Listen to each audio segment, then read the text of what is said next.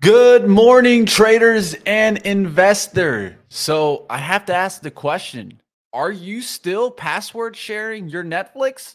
Love to hear about it in the chat. Tesla, margins, margins, margins is what we'll be talking about today. IBM, Apple, could there be another chat GPT on the way? We'll talk all about it. And of course, we'll take a look into the airlines. We'll talk all about Johnson and Johnson. We got, of course, Marc Chaikin in the house as we get, of course, to Marc Chaikin, and we'll see what kind of tech stocks he brings up in his interview today, 8:15. And then we'll take a look, of course. There's some other stocks coming in here. D.R. Horton, Fifth Third, Discover, Newmont, and who's a Brave fan out there? Let me know in the chat. Any Atlanta Brave fans? In the in the chat there. And of course, we'll take a look as Barbie comes out tomorrow. And there's some more out there. Initial jobless claims at 8:30. It seems like we got ourselves a full docket today. Let's get right to the action. It's pre-market prep. Rise and shine, team. Let's get after it.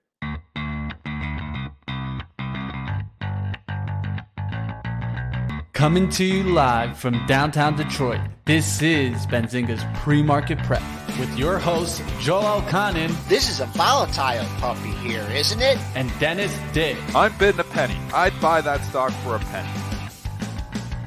With everything you need to start your trading day.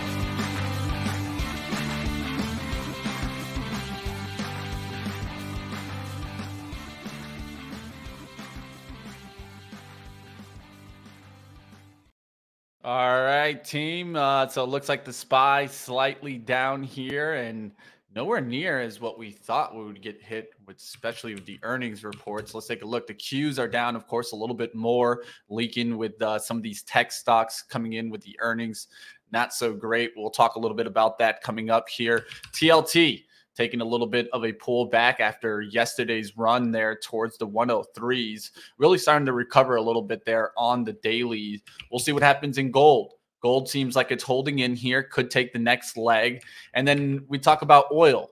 Oil seems to be starting to get going here. I'm keeping a close eye on it. Saw WTI trading around 75, 68. Will we get back into the 76 handle? That's what I'll be watching today maybe take some oil trades. I have been looking for oil to maybe get a little bit to the upside.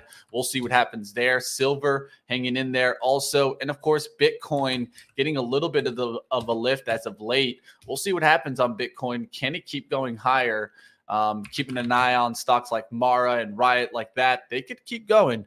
We'll find out what happens in those Bitcoin names. But let's go ahead. Let's get out of the overall talk. Let's bring on Dennis Dick here and let's talk about what happened yesterday. And of course, what happened in the overnight action, as it seems like we're in another rotation station. I mean, let's just talk about what's happened last night here. And you have, we'll just summarize it all and then we'll get into the details on all these reports. But you have Netflix which actually had an okay report, but the stock gets hammered. You have Tesla, which was holding up, and then the conference call happens and the stock gets hammered. And you have the Qs getting bashed, every tech stock getting hit hard last night. And what, you know, and then you start seeing it go across the board and they start hitting all stocks. Yeah. Well, what has happened here this morning? They're like, oh, wait a second, wait a second. We don't just sell stocks, though. If we're going to sell tech stocks, we've got to buy something else. So you've got the banks showing continued strength, which they've been building on. The IWM is up substantially here. And there's another, you know, like obviously um, rotation, the value trade. So they're like, well, we're not going to buy tech, we're going to buy value. And that's the way it's going to be. And this market just has unbelievable rotation that holds it up. If you're a bear and you see Netflix last night down 40 points and Tesla down 15, and those have already bounced from the lows. But if you saw that last night and you said the S&Ps are going to be down four points, you'd be like, well, that doesn't even make any sense. Of course it's going to be down more than that. Nope. The rotation, absolutely incredible. Bulls continue to remain in charge. And if you are a bear, you have got to be massively disappointed to come in and see the S&P down four points here. This is problems for the Bears. Well, I, I, can tell you at least I'm I'm in that bear camp a little bit, Dennis. I I didn't go and short Tesla or Netflix, but I played a little SQQQ overnight, and that's just because I was thinking that yeah, maybe we get a little bit of a hit, little leak. It was just an overnight swing. It's not that sure. I think that you know we're gonna destroy the Qs today, but I thought we could get at least some pullback because I looked at that like Q's daily chart and I could see it pretty extended away from the 9 EMA. And a lot of times we're getting these little moves up couple days green and then a couple of days pullback. And it doesn't mean that, you know, we're going to crack here. Uh, sorry for my camera. Having some issues with the battery this morning, uh, but I'll get it right back up. At least you still have my audio. Just give me yep, a second. Got your audio. Um, but yeah, just going to be watching the Qs, especially today, to see if we do see a continued leak. But I, I see it the same way you see it, Dennis. The rotation is wicked. Um. The financials getting strong mm-hmm. again. Uh, Industrials are strong. Um, if energy can come and lift again, it just seems like even though when we get a hit on technology, the other sectors just continue pick to up rise. slack. Yep.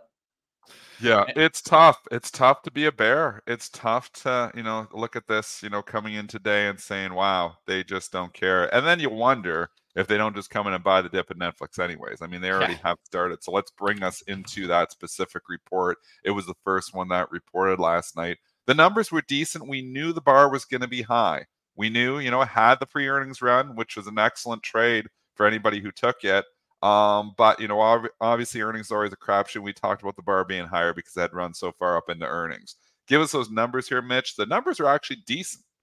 Yeah, the numbers are actually decent. They did beat expectations. Q2 EPS at $3.29 beat the $2.85 estimate. Sales at 8.19 billion missed the 8.29 billion estimate. Then when you look at the global streaming paid memberships, they were up 8% year over year. So that's not looking too bad. Net additions at 5.89 million over the ex expectations here. Now, where you start to see things that came into issues were when they started looking at their forward guidance. Um, so, forward guidance was not lower on EPS, but on revenue, a little light at 8.52 billion versus 8.68 estimate. And why are they doing this hit on revenue?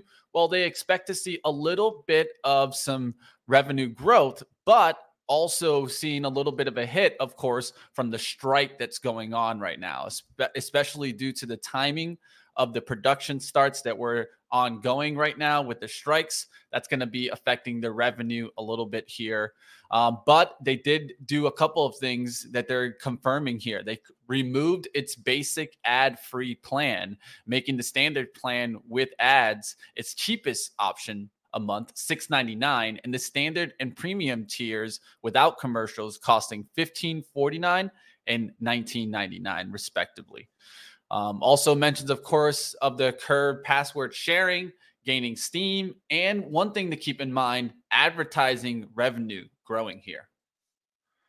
I mean, I think lots of good things to see from this quarter. I think it's just the fact that the bar was too high. I do believe this dip is going to get bought here in Netflix. I'm not long the stock. Um, but you know, am I looking to buy the stock? I don't know. I, I mean, it's 50 times earnings. So I mean, it's just kind of run too far for me.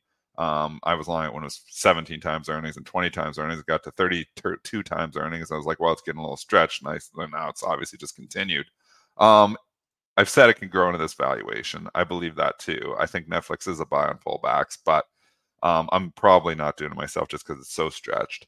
But let's look here. You know, it's already been bought. If we look at that after hours chart here, Mitch, we were down about 433 last night, I believe. If we get the lows, 435. I don't know if you have it.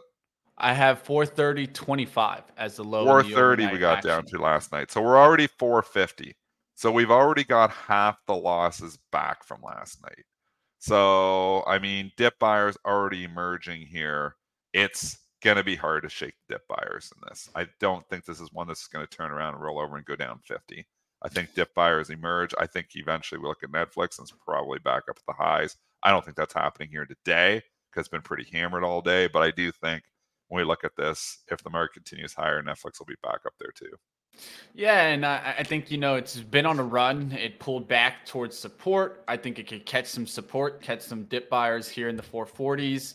Um, I was literally talking about it yesterday before the market closed. I was thinking, you know, 460 pullback on Netflix wouldn't yeah. be bad already, and it went a little lower than that. So now I can just watch to see can we reclaim 460. We'll see what happens there because I do think it was on its way to 500. I mean, we were seeing that it was definitely on its way. Now it's just going to be more of a matter can it catch some dip buyers here and get it back up?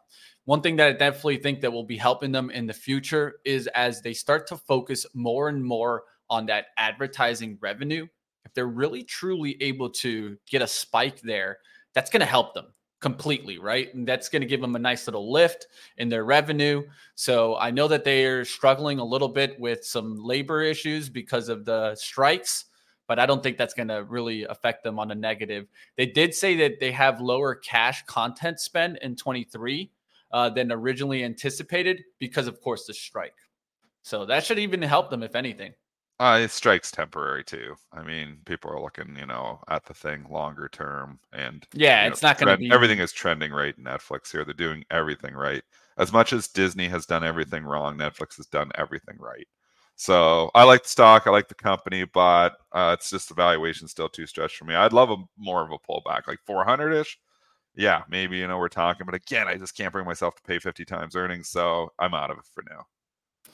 And we'll see what happens, of course, with that basic ad free plan. They still haven't given us some really good numbers and haven't released the numbers on that. They said that they're going to, but that it's still too fresh of a product to let us know.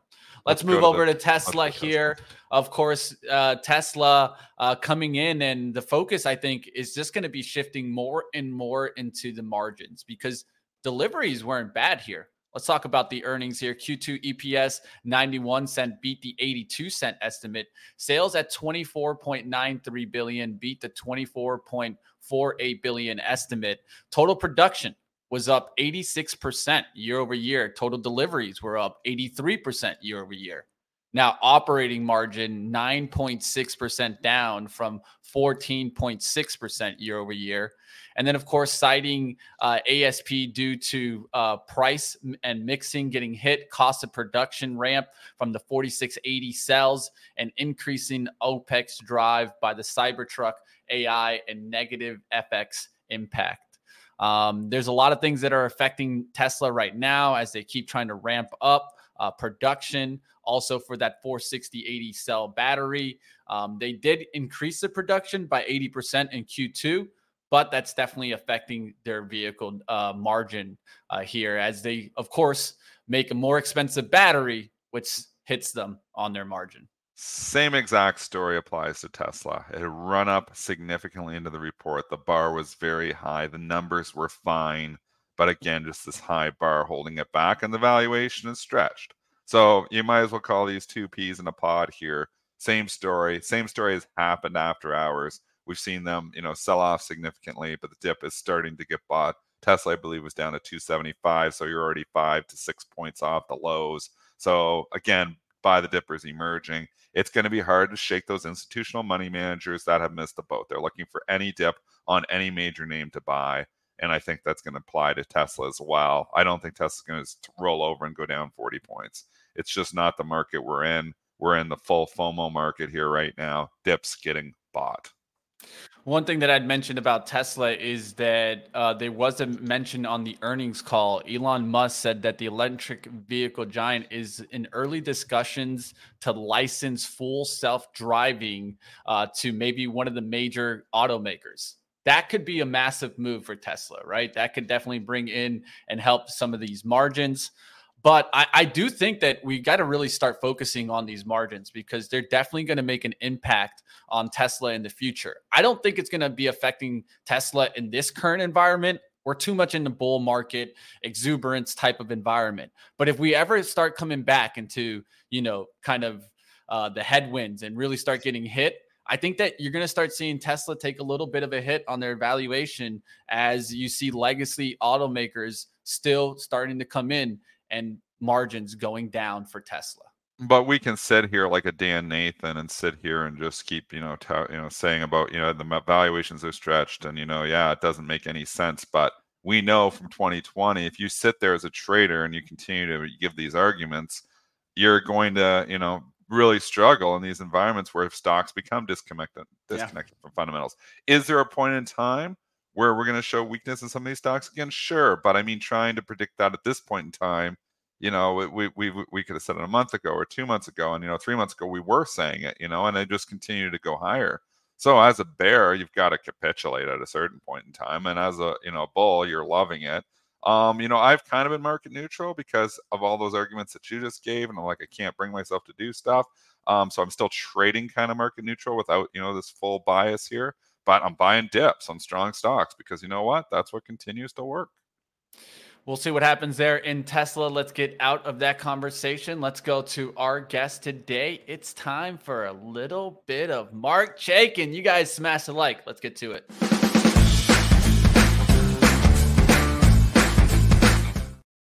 All right, Marc Chaikin, founder of Chaikin Analytics. How are we doing today, Marc? We're doing well, doing very well, and uh, I, I second the motion of Dennis Dick. Yeah. which yeah. part?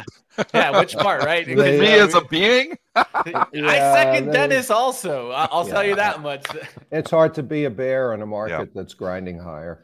It is. Yeah, the exuberance uh, in this market has definitely uh, stayed in it, and we talked about it today. Dennis talking about that rotation that he keeps seeing, yeah. even when tech goes down, the rotation just going to the other sectors. What are you seeing, Marc? Well, I, am seeing the breakout in the airline stocks as indicative mm. of what the economy is really doing. Um, yeah. You know, the early stages of a bull market are basically the wall of worry climb uh, because people sold out near the bottom or they got bearish on the first little rally. And that feeds on itself. It just fuels a slow grind. Again, this is not uh, necessarily a blow off. I don't think it's a blow off. I don't think the valuations are necessarily high. I think the major houses like Morgan Stanley, Goldman Sachs, JP Morgan were way behind the curve. Uh, you know, when, when you still have Mike Wilson looking for 3,000 on the S&P, you know that the earnings estimates at some of these firms for the S&P are very low. So now you're starting to see some people looking at better earnings estimates based on this current earnings season which has been a barn burner, except for Tesla and Netflix. There's barely um, a stock to fret over. No, so, it's it's been that Marc, and we were talking about this just even before the Netflix and Tesla report, and I was making this argument that hey, we're so dang bullish. It's probably an argument to be long almost every stock going into like if you were just decide every single stock reports, I'm going to be long it and I'm just going to play that strategy. And I think it would have worked last quarter too. Just going to buy every stock into the report, the ones that go up go up. The ones that go down, the dips often get bought. But so I mean, there's alpha to extract from just there, being long stocks. Well, and uh, if you if you're long tech stocks, and we've talked about this, and uh, it's not my concept. It's this uh, this guy Ophir Gottlieb out of Chicago. Yeah, we know options trader. Yep. So you know, tech stocks tend to see implied volatility go up in anticipation of earnings in that two week window, and you don't have to stay through earnings if the power gauge is bullish, I will stay through the earnings report and look to sell the spike here. Um, Mitch asked if I wanted to present. I've not done this here. can I just show, yeah, I just show two charts? Let's see. Yeah, so it's as simple as clicking the button. You click the button, you'll you'll see share, share screen, screen, and then there's two options: just Windows or share the whole screen, and you'll see it at the top tab, and then that way you can just share a screen there. Share screen right there. Boom, boom. I'm trying to get trying to bring a little extra for us here, like always, guys. And uh, Marc going to bring in a little bit of the power gauge. Entire screen. Too. Okay. Man, my so camera today. there's a lot of clicking today. Are we getting anywhere? Oh, we're we're we're, we're going to get somewhere. There you go. Have you did, did you get it presented there, Marc? I see entire screen. Share. Should should be able to show just the. Uh, there you go. Window too. If you want, whatever right. you want to show. Uh, let's see it. Okay, so I want to show two charts. First, the SPY. This is Chaikin Analytics. I don't know that we've ever showed this it. on the screen. So we, oh, awesome. there you go. We, Let's do it, read, guys. Smash the like. The yeah, we read the chart from the bottom up. All right. Why? Because the power gauge ribbon is there. So you can see that the power gauge turned bullish Oh, nice. In mid March, but more importantly, the SPY started outperforming the 3,000 stocks in the Russell. And then right here is Chaikin money flow. And what you see is since January, you've had six days of negative money flow. Remember, this is an oscillator. It's supposed to go below zero like it did back in September and October. What does this tell me? Persistent accumulation in the large cap index. Hmm. And then we go up to the top of the chart. And where are we finding support? 21 day exponential average, which is a logical place for a strong market to find support. So where is that now? It's about 40, uh, 4450 on the S&P. It's four, 4415 on the um, SPY. That implies that the only kind of pullbacks you're going to get are one and a half to three percent. So down to a rising 21-day average.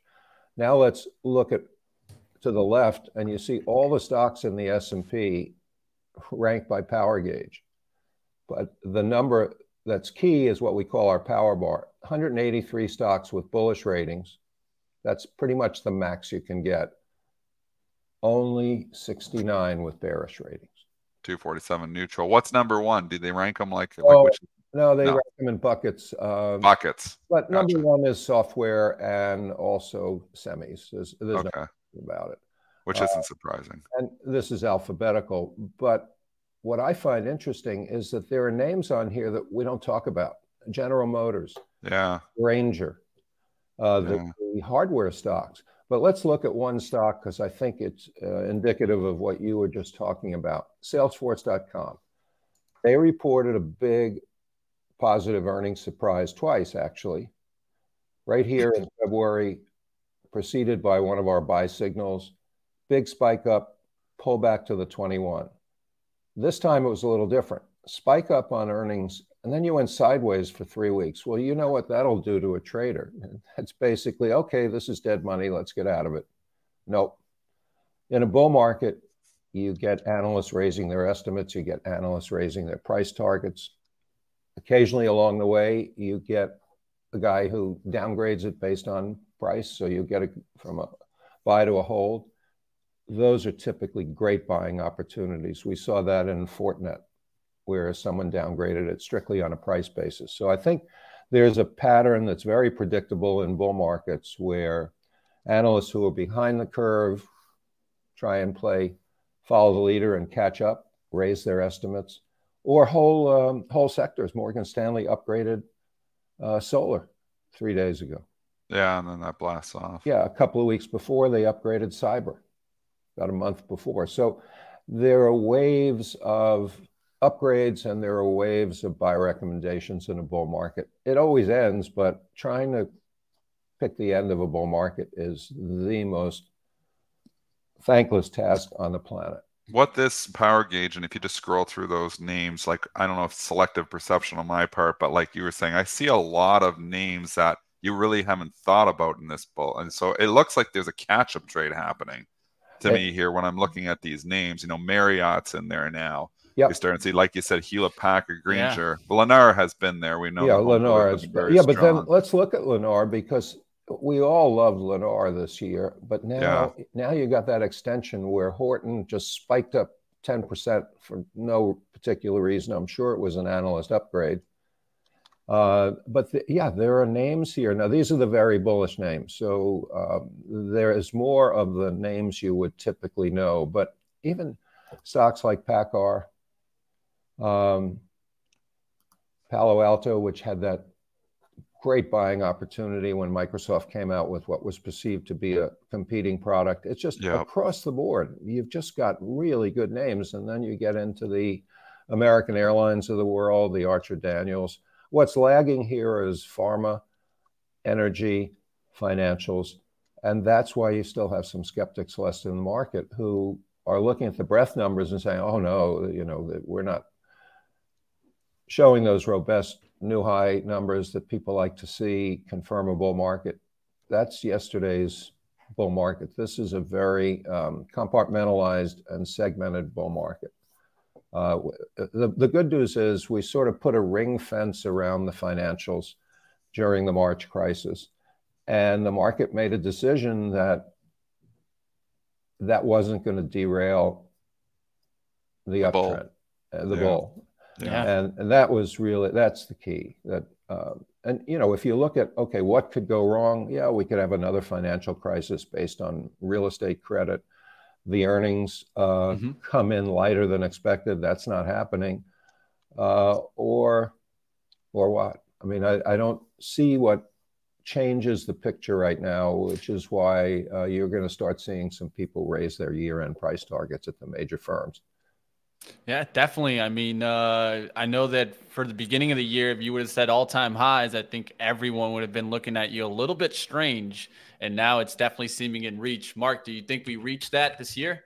I do. I think 4,800 to 5,200 is my year-end target. My my target for July was 4,600. We're there, and um, you know, you guys are the only ones who get those targets in real time. I publish a monthly market letter, but uh, Right. you know, you get them twice a month and in real time. But I just wanted to highlight one more chart. Yeah, of course. Back you always bring in- us some charts that we that we might not be watching. So, what are you looking at today, Well, Marc? Bank of New York turned bullish in the Mm. power gauge right at the bottom of the chart just three days ago. A great earnings report. Not great, but better than expected. And you're going to start seeing more of that at the major banks. Well, what does that tell me? It tells me breadth is going to improve. Eventually, it'll spill over to the better regionals like Ozark. Uh, that hasn't happened yet, although Oz- Ozark's 25% off its low. Yeah. Uh, so th- across the board, you've got names, as Dennis pointed out, that we don't normally talk about. Caesar. I mean, Caesar making a new 52 week Yeah. high. Yeah, and the Yeah. airlines. You talk In, in, in a week. I What- mean, what really, in a week recession? a half. yeah, you t- you talk to anybody who's traveling, and they say it's a zoo. Whether it's Italy, Las Vegas, yeah. in spite of the temperatures, Yeah. the consumer only is pla- spending. The only place they're not going is Disney World. Yeah, the Uh, only the- place they're not going. There you go. Um, I'm just looking for names as I scroll down. You know, this is what I do all day. People say, "Well, how do you follow all this stuff?" It's just so easy. Uh, not. It's a nice system. I mean, I love the, you know, when you get it simplified like that and you're looking at it. I believe that is the first time you've shown it too. We talk Yeah. about Chaikin Analytics all the time. So it's nice to actually see it. Well. and You, talk uh, about it you have there. Mitch. You have Mitch to thank for that. He he said, "Hey, if you feel like sharing a chart, that's great." Yeah, you should have been Oh, sharing this yeah. years ago. I know. That's what I love to see. I mean, if you guys want to check out Chaikin Analytics for yourself, I threw up the link there for you guys to go ahead and check it out. Definitely click that link, and you guys saw that dashboard. I- I'll tell you one thing, Marc. I really like the the coloring, the UI there. It seemed Oh, really you. good to to check it out there. I, I, I love you know you using RSI. Um, so appreciate you like always, Marc Chaikin. You guys check Yeah. out, of course, founder of Chaikin Analytics, and like always, uh, you got to bring us a, a nice little discount code next time, Marc. I will. I will. But let's let's do one more thing before we go. Sure. Uh, give Yeah. me your fa- tell me your favorite stock right now, and we'll Favorite type- stock? Just pick a Um, pick a stock. Hilton. HLT. All right. What, what, what- our discovery I'm engine. not ready is- for this. Our discovery engine is going to find stocks with similar characteristics. What? So I like Hilton's- this. I'll put this Hilton's up. a large cap stock with strong earnings consistency at or near its high. So here are the um, Ooh. and the, so these here. are all Well, in the hotel, fun. restaurant, and leisure. So Arco, Booking, Bloomin', Boyd's, Yeah, I like booking right now. Carnival. Expedia and stocks like that. Yeah. Why not? Right? Let's look at Arco because we it's a name you don't normally focus on. It's not got a big market cap. It's only 2.2 billion. But these are stocks that are showing you that all is well in the world. Yeah. Uh, at least no. At least I don't think the recession concerns out there are, are driving the boat anymore. That's for sure. Yeah, Uh, this this is a McDonald's franchisee.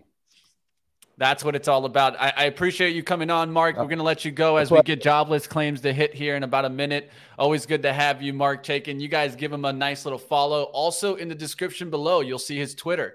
Give him a good follow. We'll see you like always, Marc. Have you back next week. Thanks, guys. Take care. Thanks, Marc. Trade them up. All right, let's get back to the market. My camera did go down. I'm having some issues with it. I'll let you guys Okay. know. I'll just stay like this so that I don't have to worry about it all Sure. the whole show. Initial jobless claims consensus is 242,000, prior 237,000. We'll see what happens when this hits. Of course, I'm not expecting the biggest reaction, but I just wanted to make sure that we were watching it as it hit the tape here. We'll see what happens if the SPY does get a little bit of a leak here. And and the SPY is holding up very well. People can come in, oh, it's a weekday. I mean, we're down eight handles here, seven handles here now. I mean, this is a 10 if you're using fair value. I'm just looking at it without fair value, but 10 points. But I mean, this is held up very well today with Netflix being down as much as it is, with Tesla being down as much as it is. With the tech wreck we've got, chips are down significantly. There's basically a tech wreck happening here. And, you know, even Nvidia is down, which is never seems to be down. It's down $4. I mean, market holding up well. The reason for that is the rotation. It's just, you know, oil stocks are up, banks are up. We've got, you know, stocks like Deere and Caterpillar both trading higher.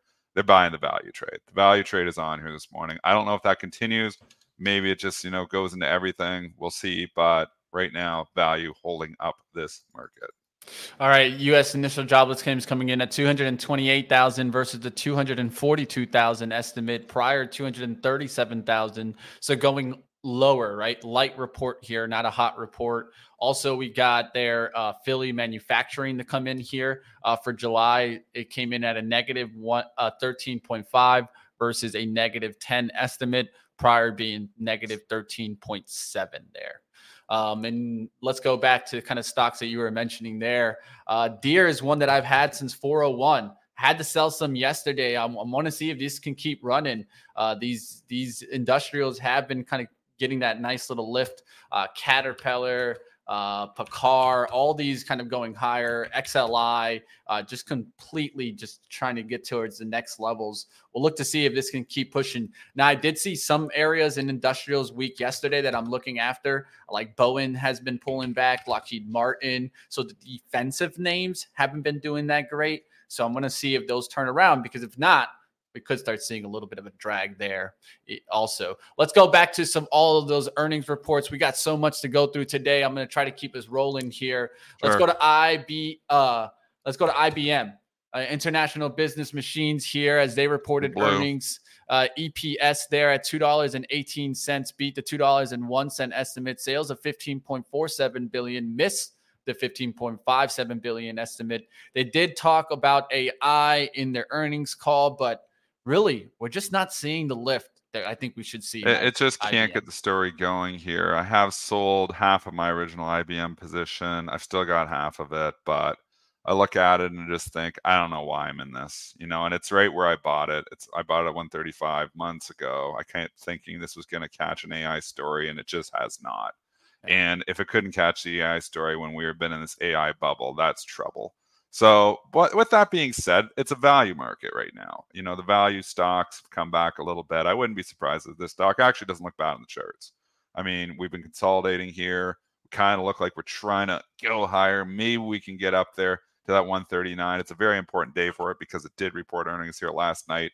You don't want to see this thing start to leak off the earnings report, but I feel like we're in the value market at least here today. So that bodes well for IBM.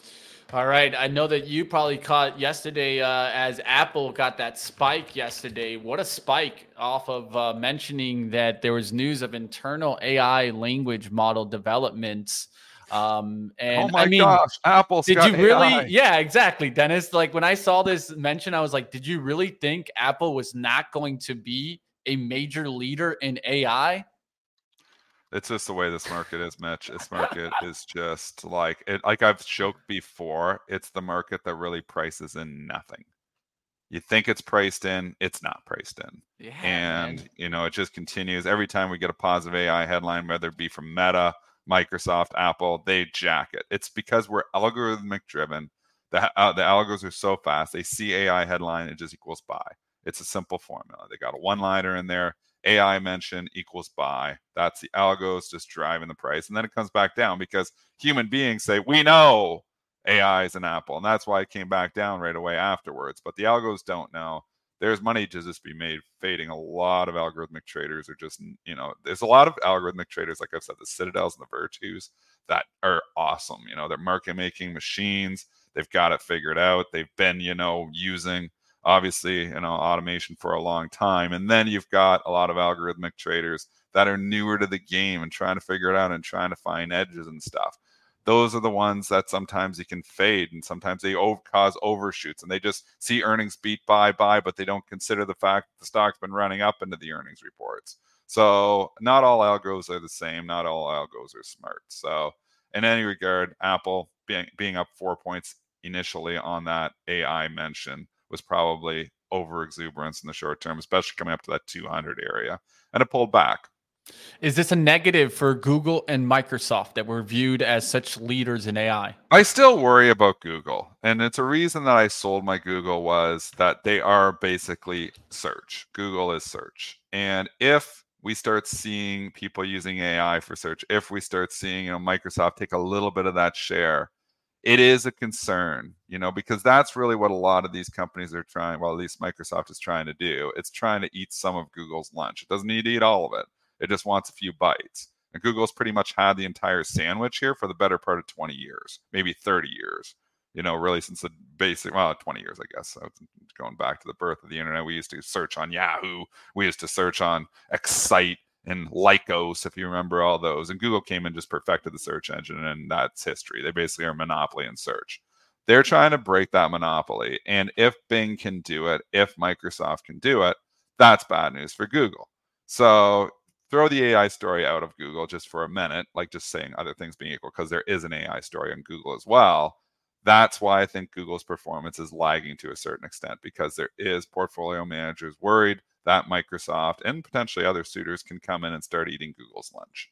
Um, I don't know if I'm that worried about it because Google's going to be a big player in AI too. They're going to have their products. We know that. Um, the valuation is much more reasonable in a Google. I think it was 22 times earnings the last time I looked at it, 23. Um, but you know, there's a reason you're paying that premium for Microsoft, and that's because they think Microsoft can eat some of Google's lunch.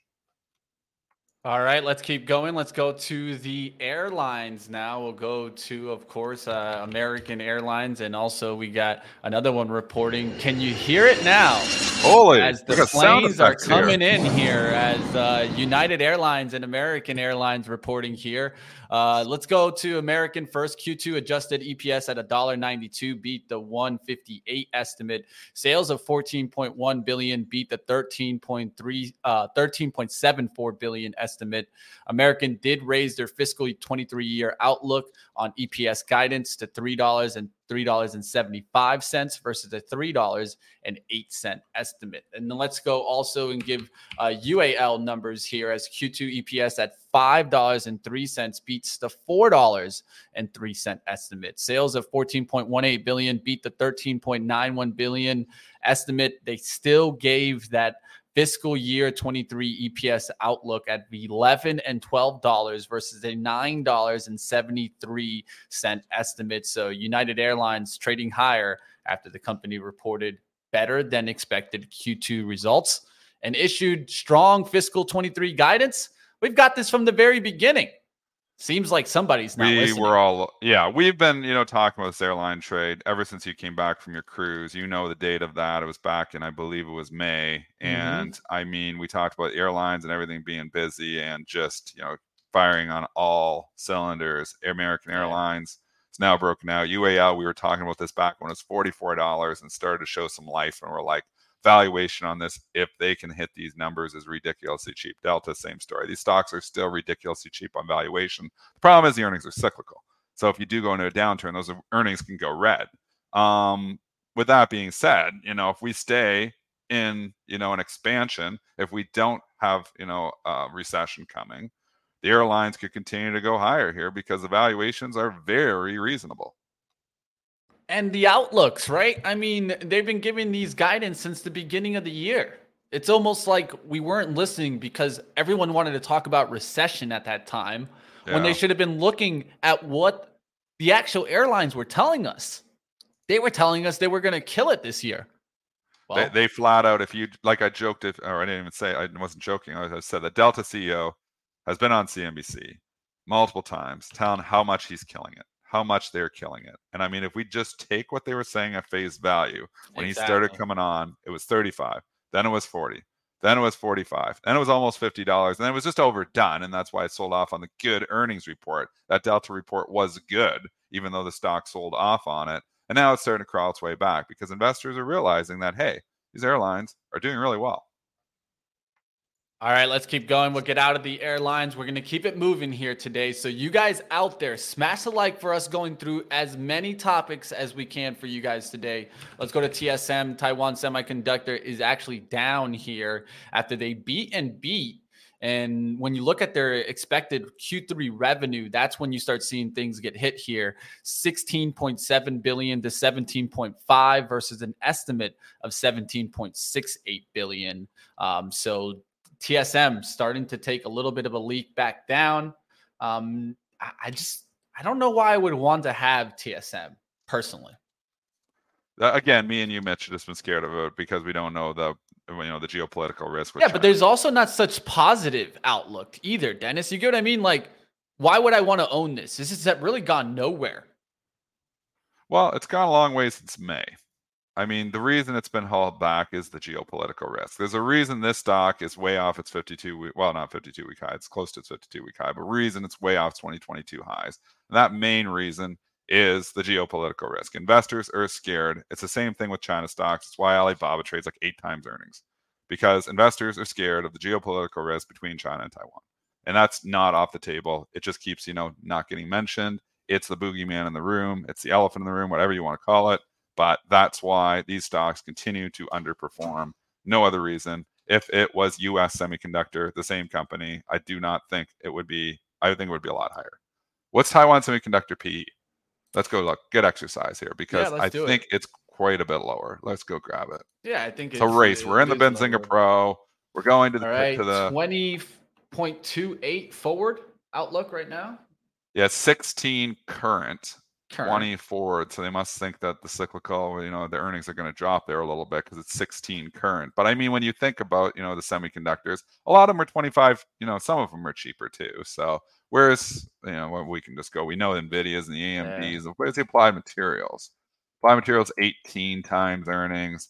Micron, which is very cyclical. I own Micron full disclosure. It's 192 times earnings. They're not even making money right now. They're at the bottom of the cycle right now. Um, you know, you got the Lam Research. I'm just grabbing 24 times forward earnings. So I guess you're in there on the Taiwan Semiconductor. It's in there, but I still think like that geopolitical risk keeps me away. But does dip get bought today? Probably. Yeah, one thing that I think about in the long run is I see so many of the major names trying to make their own chips that in the long run, I think TSM just starts getting a hit on that. Uh, let's keep going. Let's get out of Taiwan Semiconductor. Let's go to what Johnson. about Intel?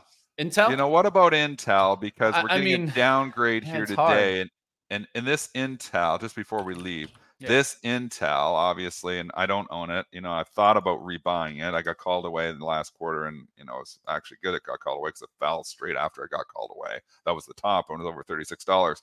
Um, thirty three seventy seven. This morning it is down 2% here. We are getting a downgrade on a very tough note here. It's actually not a downgrade. Sorry, it's Wolfe's initiating at an underperform with a price target of 27. And in that note, I had just read the headline, but I'm going to go grab it because there was some. It says, oh, where is it? I can't find it here now, the note. But uh, I'm going from my memory, so I may be wrong, but I'm, I'm going from the memory of the headline. But it was something like there's no real good path to profitability in the near future. I mean, I didn't even realize Intel was losing money. So I I thought that they were still making money, but you know, maybe I'm wrong about that. Let's go look at the last quarter. When did Intel do? Intel, oh, it's been a long time since they've reported. Yeah, negative. Yeah. Negative. And then negative so Wolfe's EPS. saying they ain't coming profitable anytime soon. It's crazy to think about how much money you know like the nvidias have been making and turning it around and then you got intel which always was making money trading with a 9 or 10 pe and now it's not even profitable. I mean wow what a mess of a company this has been. You know yeah. the leader in chips the leader intel inside for decades it felt like and this amd and nvidia have just come and just murdered them. And, and they can't you... find their way here now. Nobody wants an intel processor. I bought one because i'm old school and i bought one and i wish i would have went amd or nvidia and I'm sure the NVIDIA chip is still in here because I think you know, like I don't even think that they on these PCs, you know, they don't even have all the bone inside anymore anyway. So, but you know, that's a tough note. With that being said, we're in a value market. Is Intel still a value stock if it's not making money? I don't know. I, I'm it's tough to say. Do you think the dip gets bought here, Mitch? I think it's going to be more about the the sideways action that we're running into a little bit. Uh, do I think Intel's going back to let's say 25? No, but I think it could hang out here in the 30s and the 35 area for a while um, before we get out of this kind of area right now. And I do expect to see sideways action in the markets. That's what I would expect to see up here because I think that we are definitely in a bull market. I don't expect things turning around too fast, but I also could expect to see some kind of up and down action here on Intel. One thing the point that you're clearly pointing also is yeah. from 2021, October 21st. So it went from an EPS at a dollar 71, which was a good surprise because the estimate there was 1.1. It went from 1.71 the next quarter, 1.09, 0.87, 0.29. Can we show this? 0.59. Yeah, where are you reading this, this, from? I got you. Just from the pro, but it's on my other yeah, screen. bring Just it up. a second here. We don't give the pro enough love here on this show. I want to start showing the pro more here because yeah, I got you. I got there's right so much history information. This is why the pro is just a good fundamental tool too. I mean, it's yeah. great to get the headlines, great to get the current information here, but to keep such a log data of all of this, so you can see the trends. You can go in there and jump in, and maybe yeah, get to make it a little bigger for us who have bad eyes jumping in go. here. But yeah, you look at the current when is the hell the last time they lost money? Like going back, you know, how many years do you got to go back to see Intel losing money? I, I don't see them losing money. They don't have it. So all the way back it. to it 2012. This is the first quarter they've lost money here in tw- 10 years. Yeah, and since and then uh, Wolfe saying they don't see them getting back to profitability anytime soon. That's concerning. And then you can clearly see that, right? The 171, it goes to 109, it goes to 0.87. And oh, then now hurt. we're just into the negatives. And the estimates also just going down too, right? 0.9, 0.8, 0.6, 3, 2, 1. Not what you want to be seeing in the estimates no, either. So the no. analysts themselves also are clearly seeing it too, that the writing's on the wall here in Intel. I've said it before. The only thing that turned Intel a little bit around for me was that mention with NVIDIA. So if you want to get sexy, Intel, you better keep doing some partnerships with some bigger companies because if not, I think the writing's on the wall here for Intel.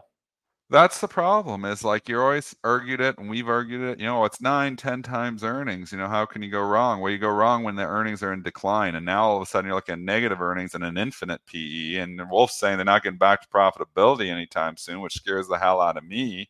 You know, it scares me away yeah. from jumping in here with you know saying, "Hey, yeah, ten times earnings, let's go." Well, it's not that anymore, and that trend in earnings is very frightening as an investor to see that.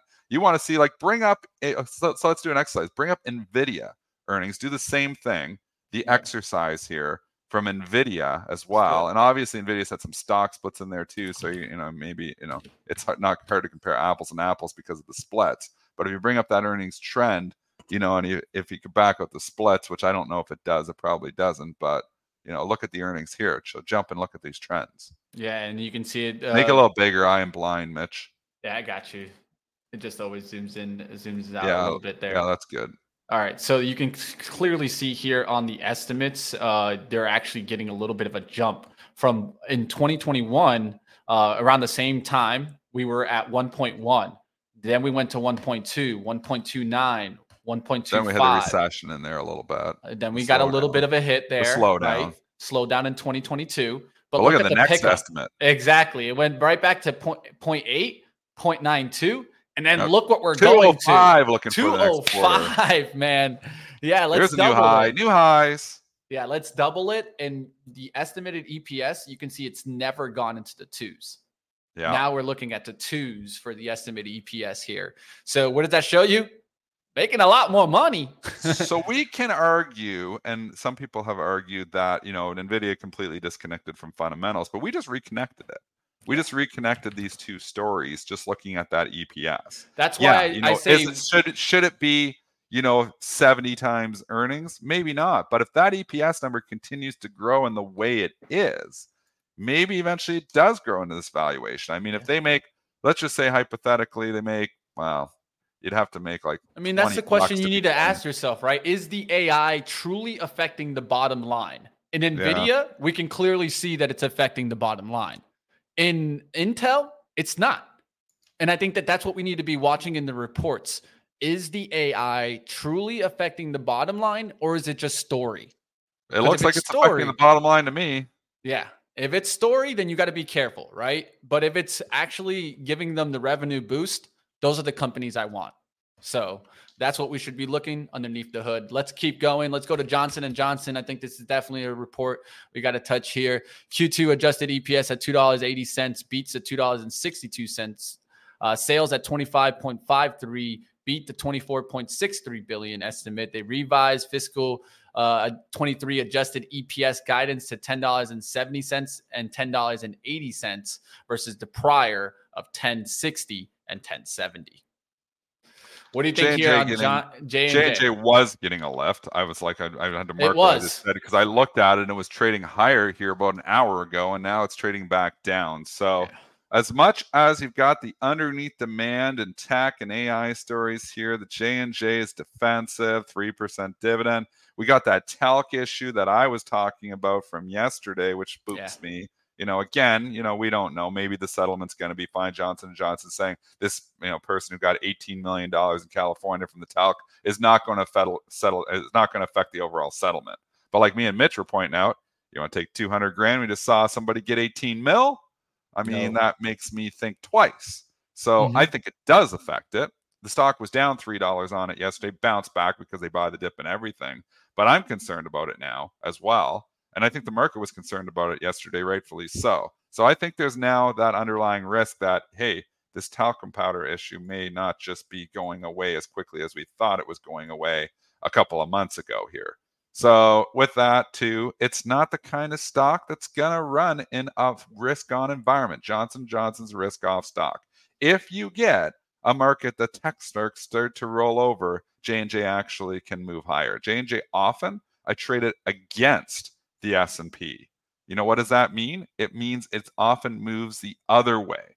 It moves like against tech stocks. So one thing going for it this morning is that I'm actually surprised it's going weak here too because tech is relatively weak. So you'd think, you know, I'm seeing like stocks like Pepsi and Coke and you know the defensive names going up here. So it's somewhat surprising that Johnson Johnson has went red, but not good news if you're bullish J and J because one, you had a pretty good day for them to report on a tech wreck day, and then two is you know I didn't look. What was the numbers? Let's just go through them once again here, Mitch, because I was half listening on the numbers. Like I zone out 280, 262. Yeah, so they beat and beat, and the Yeah. guidance was somewhat revised, but somewhat in there. So I mean, this report Yeah, was it's fine. not bad. It's a report is fine. It's just Yeah. worries about more uh, lawsuits coming now. I think so. I think that's, That's, going to weigh is. on it. It's more. I think it's- that's going to weigh on it. and and and- maybe it doesn't really affect the actual overall company um like market cap wise but i think it will affect the sentiment towards the stock and just that alone might get it bring it back down right I, i'm not i'm not liking johnson and johnson here and overall healthcare is really not the place that i'm looking at anymore there's other areas that i'm looking at I don't see any reason to, you know, I don't see like, oh my gosh, let's jump in this. The AI story is there. yeah I I'm, mean, I'm not seeing it all the stocks, if you look at what I have bought, and just for the exercise, let's go bring up my long term portfolio right now. And I'll just read you the stocks that I've bought here over the course, and you can see what I've been doing. And obviously, I have a lot of cash. We know that. I still have a lot of cash. Cash ain't that bad, making five and a half percent or five percent. It's not that bad. Like, I mean, it's not like zero like it used to be. But Yeah. I just keep arguing, why do I want to own Johnson and Johnson? I would sell my Johnson and Johnson and buy T-bills right now. Because why take market risk to try to pick up whatever you're risking? And then you got the talcum powder issue and you have all that as well. If I'm buying stocks, and I have been buying stocks, it's almost always, if I look at my transaction history, I'm just going to go through, you know, the long-term investments that I've recently bought here. And um, you know, and ones that I Generac, which is a value stock, we got that Generac and Microchip. I bought both of those. Those were Marc Chaikin plays, and Marc's been hot as hell. So I was like just kind of going with him. So I have both of those in the long term portfolio. Um, I had Asana in there, and then I just spooked out of it. I was like, I was only there a few days, and I was like, ah, it doesn't really. It's it's it's no not profitable. So I'm like, Yeah. I, I thought, you know, it's like the tech trade going, and this one CEO buys the stock every single day. So I kind of had it in the back of my mind, but then I talked myself out of it. So um, I, I put it in there for like two days, and I was like, I can't stomach Asana. Um, just continuing on here on the recent ones that I've bought here, I bought this this new and and I, and my long-term portfolio is in BMO Investor Line, and they changed the whole damn site. I can't even like figure out how to get my transactions up here. Um, I uh, no IBM I sold, Disney I sold. So I had Disney for a little bit in there, and I sold it. I'm just looking, you know, that I had some sales in there. I'm trying to see which other ones that I bought though. So I got to go further back. How do I go further back? Oh, here it is. Last 30 days. We're gonna go to the current year now. Okay, so now I, I was only the last month, so I hadn't bought that much in the last month. But before that, I was buying. I bought some Micron in the long-term portfolio. I still have that. I bought continuing down. Sorry, I, I should have. been. No, you're good. You're good, man. Salesforce.com was the one I bought before that. That was back CRM, on June yeah. first. Yeah, I bought June the first. I bought Salesforce.com at two eleven sixty. Um, Upwork, I bought. I had that in there for a bit. Remember, we had the Upwork, and I've Mhm. sold out of that now. So Upwork was a good one though. EUPWK. So I've already Yep. sold that one. I was in that for a couple of months. Um, General Motors, I bought 3380. I bought General Motors um, back on May the 10th. That's been a good one. I've sold half of that one. Airbnb, I still have. I bought um, May the 10th. I bought it at $100 a share or 110. Ooh. 110. That's been a really good one. It's 145. I'm But you can see you the trend one, here. Like a lot of these stocks are techie. A lot of them have something to do. Albemarle, ALB. I was talking about this one for a long time when it got under 200. I bought more at 184. Not a bad one, man. That's 232. I bought Square at $61. you still got That's that thing? up. No, I sold it. I where did I sell? I sold the Square right before the run too. I finally got you know fed up with it, and it was a good trade. But I, I didn't one. get this I, again. Take the first you know bite and don't leave the meat on the bone. Again, getting talked myself out of it from a valuation standpoint. The ones that have like the low PEs, I tend to hold those better. The ones that have the high PEs, I'm like uh, I'm not nearly as good at those. So that's pretty much you know I you know I'd bought some Oxy back. We go back PXD I'd bought, which is an oil stock. But you know, so I'm kind of all over the place to a certain extent, but at the same time, and and and the other one that well, I'm the other one I just bought. I haven't decided if it's going to be a day trader or not yet because I just put it in there, so I'm not going to talk about that one yet.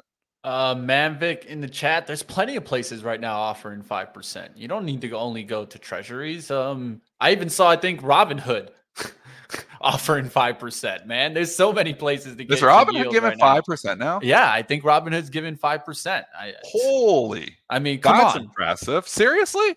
just just sit money in a brokerage account and make Well, five that, I percent. do that. I mean, why have not? so obviously you know interactive brokers. We know I traded interactive brokers there, and I think last time I looked it was four point six percent.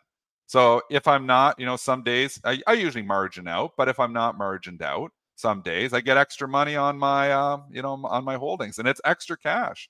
So I do that intentionally. I'm like, you know, I move the money over there, and you just sit it there on your interactive brokers account there, just collecting extra money. It's probably it's funny because I post my returns every month, um, and I, it's holding me back a little bit on my returns because I've got, you know, I've put more money in there than I really need right now for trading, and it's because I'm getting that 4.6 percent. So I get it over there right away, even though I'm not always trading with it. So, and sometimes I do margin out, and sometimes I trade with it all. But a lot of nights I'm not using, I'm not really using as much of it, and it's actually affecting my overall performance because I've got it, you know, cooking, you know, whatever money I'm not using is 4.6 percent. You know, but a lot of nights I do use most of it though. Crassy giving the numbers from both here, and I saw a lot of mentions in the chat, so I just want to correct there. It looks like Robinhood's 4.6, Webull's doing the five. Somebody said Robinhood's doing 5.5 Weeble, so they're all doing it now. You know, Yeah, you you- and exactly. and this is this is you know money moving over there. This Um, is why the regional question banks on insurance, too. still. And a good question on insurance at these brokerages too, Mitch. I think you got to look and you got to read the fine print there. Um, in Canada, it's different than the U.S. I believe the I believe your insurance is just over. I, I the last time I looked, I thought it was one million and ninety nine thousand dollars. So on a brokerage account that you're Mm-hmm. insured for from, and, and this is Canada. I, I I thought somebody had said it was only like six hundred grand in the U.S. I'm not sure though because I'm Canadian. I'm fully in Canada. I'm with IBKR Canada. So um so it's different, but I think it's like 1.1 million if I'm not mistaken. So if you've got over that, there is a risk if Interactive Brokers goes down. I mean, but with IBKR trading at $81 a share, I'm not too worried about IBKR failing at the moment. If we Um, go into a financial crisis, you know, and IBKR goes down to 10 bucks, maybe I'll start thinking about that. Same But thing. you know, I'm not too worried about my brokerage failing at this point in time. Back to three months ago, you know, certain brokerages we were worried about them a little bit more. Um, but you know, that's just not the case right now. Yeah, we'll we'll see what happens. Robinhood has been moving. I agree, Bug. I think a lot of people are starting to underestimate Robinhood as it starts to go a little bit higher and keep climbing. They got a lot of accounts. Yeah, a lot of accounts, and I'm waiting We've, for somebody I've said before to that come in and take it. Right? Could could you know at a certain valuation? I'm not sure if it's at the valuation it's at now, but I've argued before that people were saying Robinhood's a zero. I've argued before if this goes down to a certain price, you could have a big brokerage houses come out and scoop it up because they have a lot of accounts. That's a lot of information.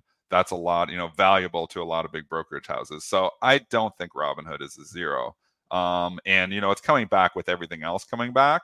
I don't know at thirteen dollars, you know, the valuation might still be a little bit stretched. The eighty-five dollars, you know, all-time high was just stupid. That was 2020 when everybody was just dumb. Um, thirteen dollars, you know, when it got down to six, seven, eight bucks, probably getting into maybe a little more value territory. But I don't think has Robinhood ever really made money. Is this company go to that earnings, do the same exercise here, Mitch, and then we'll finish with that. Um, I'm just curious when you bring up the EPS, go to your No. Benzinga Pro, do that same, you know, and show us how you do that. I mean, bring up the Pro, yeah, show yeah. because we have a lot of pro users in there. Show us exactly how you do that. So All right, so the easiest here, way is uh, Yeah. just look up the ticker, whatever you're looking at, right? look You're up the ticker, right there. You're gonna hit the calendar. calendar. Then you're gonna look at all the different things that you have. You look at Yeah. earnings here, and then Yeah. just look at the EPS, right? That's gonna give you the Yeah, easiest they've never made money. And you can see here in 2021, they, they made the, the slightest bit. Oh, they did. The slightest bit there. And then now, since then, they've just been on a little bit of a Been negative. burning trend. cash. Do they get back to profitability here? Well, I mean, the next quarter only losing two cents. That's a good trend. Mhm. So the trend, I think, I would say absolutely the trend is your friend here to a certain extent. When you money, Mitch, I mean, you're losing dollar. Exactly. You know what's another thing that helps it, Dennis? 14. You know what helps it? What? A bull market, baby. It does because it gets people interested in the market again. What has hurt a lot of these retail brokers the most is the bear market of Exactly. 2021 and of 2021 and 2022. It's been full bull in 2023, and that does help these companies. So Exactly. agree with you 100%, Money Mitch. Yeah, man. Uh, when the cab drivers start talking about the market again, that's, That's why when- when, you want to be usually when you want to sell. what kind of stock you like there, Money Mitch? hey, it's how it goes, guys. Hey, All right. good call on the laser yesterday, though. Laser, those Hey, sharks with lasers on them. Luminar. Dennis. You called it out at 723 yesterday. That thing went up like 50 cents yesterday on seven dollar stock. So it was up seven or eight percent. Good call on that one, Mr. Money yeah, Mitch. yeah that, that's why I'm swing trading it, man. Come on, you know me. Are you in it? Hell yeah, man. Nice, nice. This Money Mitch. Yeah, I grabbed it yesterday. I have this guy. I, I, I, have it. Uh, I'm looking good. I'm a little down on it. It's on the swing at least. Oh, I you've been in it it a for a little later. Um, Yeah. But we'll see if this starts to take off. I had QS for a while too. That that one did a really good move. QuantumScape. Um, we'll see if solid state batteries. It's still short lifting. squeeze season. Yeah, Carvana. Well, look, Carvana went red here. It was up 58, 59 this yeah. I wanted to talk about. Carvana, um, but you know how it is. We, we we try to get to everything here. Uh, but Carvana's huge squeeze yesterday. Oh, Um, man, I mean, I, I like eventually I was choking on it. I didn't even have any shares. yeah, yeah. I think it could maybe come back and try to maybe uh, to hit that low yesterday, maybe forty-seven ten. So just be careful out there, guys. That was a pretty fast move there, um, and coming down already in the pre-market here.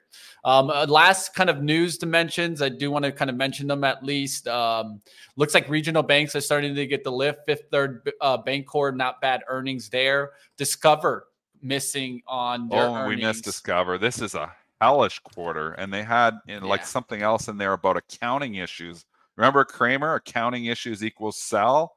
That's a good rule of thumb. You know, when you start hearing, you know, about accounting issues from like a long time ago, like I don't know if this might be an overshoot on Discover, but this is your disaster stock of the day. I started watching this thing go down. It was 121, then it was 118, then it was 115. I was like, oh, that's a pretty good hit. Then it was 110, and I'm like, what is going on here? Now it's 105. I mean, this thing has just continued to leak here. It gave back its entire last 45 days of gains, gone, poof, one day. Man, you got to think there's dip buyers in here, but I don't know what these. I haven't looked at the details on this accounting stuff, but obviously accounting issues and the algos just sell first and ask questions later. Yeah, this one seems to me like it has 100 written all over it. Is it going to happen now? No, but I think it's leaking back down towards monthly supports right below 100. We'll see what happens there on DFS. Last dimensions, uh, there is some mentions there with Catalent, so you can take a look at that Elliott investment uh, coming into there. And for all the Brave fans out there, take a look at B A T R A. That's the new spinoff here for the Atlanta Braves holding. Is that your team? No, not really my team, Dennis. I'm Who's more your of a team? Rays. I'm a I'm a Tampa Rays fan. You're the Rays. Tampa Bay Rays fan. Um, I used to be a big Marlins fan, but they sold the team too much, and then it made me a hater. Um, but we'll see what happens. The Atlanta, Atlanta Braves, Braves publicly trade them. Publicly So, them. so if they win, you know, the night before, then you buy the stock. They lose the night before, then you short the stock. Is that how you trade these things? Um, That's a joke, I, I- I'll tell you one thing though. At least uh, one thing to look at in that is that the, the Braves do own their stadium, which is a plus. There's so many like teams that don't own their stadium, so that's something to think about. They do have um, some land developments that are going on outside of the stadium that could, in the long run, in- increase the revenue here. So look out for it. There's a reason why they split off from Liberty uh, Liberty Media Corporation is because they weren't going to be viewed as positive if they stayed there. So I'm going to keep an eye on this. This is a smaller name, of course, but we'll see what happens there. That's do it for us today here on pre-market prep. Like always, you guys can keep up with Dennis Dick, Triple D Trader. I'm going to go ahead and uh, hop us to live trading now. Like always, Dennis, go do what you do best, my friend We'll see you get guys. to the trading action. All right, that's going to do it for me today, guys. Sorry about the camera issues. I'm going to try to get it fixed for live trading, but if not, I'll just keep it like this. You'll still get audio from me. I don't know what's going on with my Canon. I think it just is like the external battery that I use, um, but I'll try to pull it out and get that ready for live trading. Come up next here, you guys will get live trading, and then a little bit later today. Of course, don't miss me on Start Swing Trade. I've been doing pretty good in the swing trade life. Deere has been the best position for me as of late. We'll look to see if that can keep going. You know how good I'm doing on Deere, guys? I think I'm up like over 35 points on Deere now. Um, where are we at? 37? Oh, 36 points. My bad. A little bit off there. Well, come find out about that Deere position. Come find out about what positions I get into today on live trading. Of course, we got Lord Ryan and, and myself on that show. And I'll see you guys over in just a couple seconds.